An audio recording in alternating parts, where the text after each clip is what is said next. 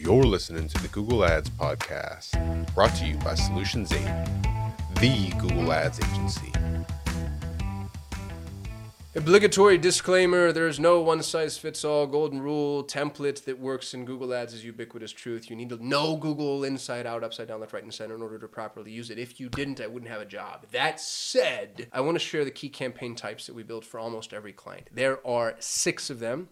And again, there are exceptions to the rules, obviously. And I'm only saying that so you don't nail me in the comments. But they're also, I think, good to build when in doubt. When in doubt, build them unless you feel like you strongly shouldn't for whatever reason. So I'll just dive into it. I'll stop making disclaimers. The six key campaign types. Number one, numero uno, brand campaigns. I know all the reasons why you don't want to do this, but you must. Or maybe you don't. I shot a whole video on brand campaigns, and I'll link to it in the description of this video. I have gone back and forth. For a long time, I was like, you have to build brand campaigns. And I was like, no, don't do it at all. You're going to get the traffic. And now I'm like, what? We need the attribution. It's somewhere in the middle. It's not 0%. It's not 100%. It depends on your business. Watch that video if you're interested in learning more about the nuances of brand campaigns. But it is a key campaign type. And when in doubt, I think you should do it. And an absolute minimum, I think you should protect your most effective brand traffic because all traffic is a bell curve and you can bid for the center of the curve. And if you watch that video, you'll know what I mean. Campaign type. Number two, inbound campaigns. These are what you think they are search, shopping, DSA. This is people searching for the thing that you're selling.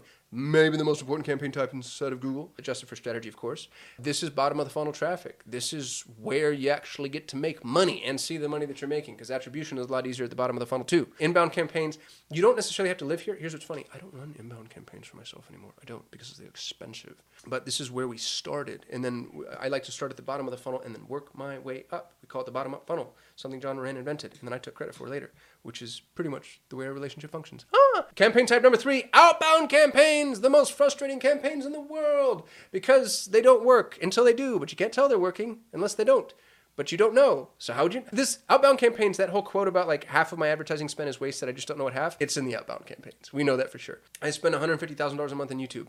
YouTube tells me my cost per lead is $5,000, five to six, depending on the month. Where I believe my real cost per lead is two to three hundred dollars. That's an outbound campaign. Outbound campaigns are massively disconnected. Now, it depends on the outbound channel you're using, and it can be YouTube display or outside the Google ecosystem, Taboola, Outbrain, Reddit, Out, AdRoll, Twitter, Facebook, of course. Facebook is the outbound ad mechanism. TikTok's coming up, uh, nipping its heels. This is where you go out and educate prospects. You earn attention, or you buy attention. You really buy attention. You don't earn it, per se. I guess you earn subsequent attention. I'm splitting hairs. Semantic problem. Outbound campaigns outbound campaigns are critically important if you want to market in a silo. So your inbound campaigns are bottom of the funnel and they're more effective, but this is also where you're basically paying for traffic that's already been warmed up by the industry and or ecosystem at large. Outbound campaigns is like, all right, I know my offer works. Now maybe I can go warm this traffic up myself and it's going to be much much much cheaper. You don't really have functional advertising until you have functional outbound campaigns. And I'm a Google guy saying this, y'all. Like, there's nothing inside of my self interest that would support this narrative. I'm telling it for, to you for you. And Google's fine at outbound in some instances, mostly in YouTube. The Google Display Network, I've never seen work in mass.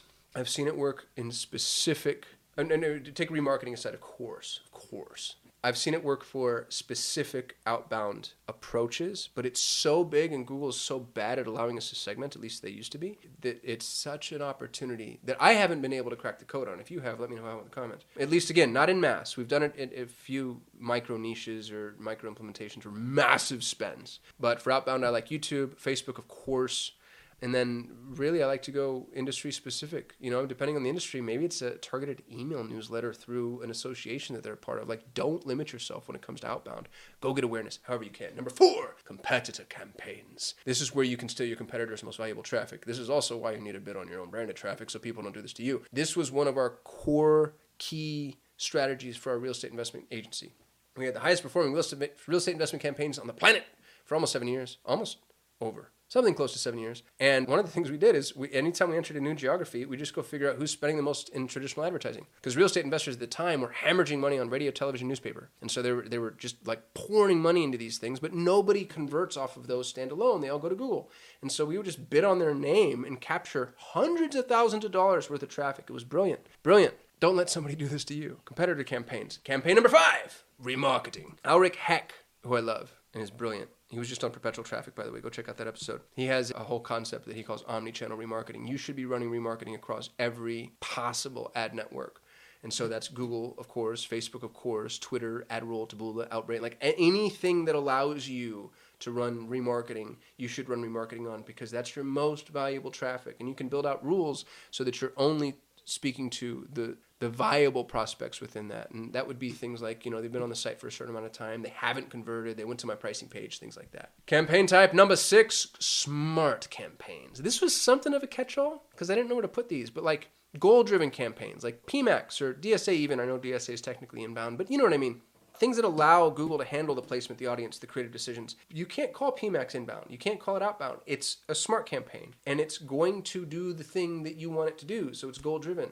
Facebook's trying to build things like this. It's doing it poorly, but it'll get there within the Facebook ad ecosystem. So smart campaigns are the sixth type of campaign. I'd love to know if there's a campaign category that you think I've missed that you build as a general rule, a general rule in addition to my six campaigns.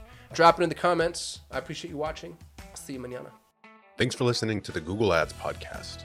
For more ways to grow your business with Google Ads, you can subscribe to the Solutions 8 YouTube channel. If you enjoyed this episode, please share it with a friend.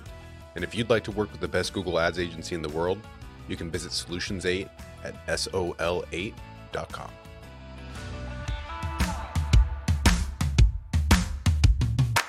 Kasim here. If you're running Google Ads, even if your campaigns are successful, my years of experience have taught me that there are almost always enormous improvement opportunities. Now, what if the best Google Ads agency in the world was willing to review your Google Ads campaigns for free and provide you with a comprehensive action plan, no cost or obligation? Notice I didn't say audit or evaluation, I said action plan. A bullet point by bullet point breakdown of exactly what needs to be done to improve your Google Ads campaigns. Yours to keep, no cost or obligation head over to sol8.com to get a free Google Ads action plan customized for your business. No strings attached. That's S O L 8.com. S O L, the number 8.com.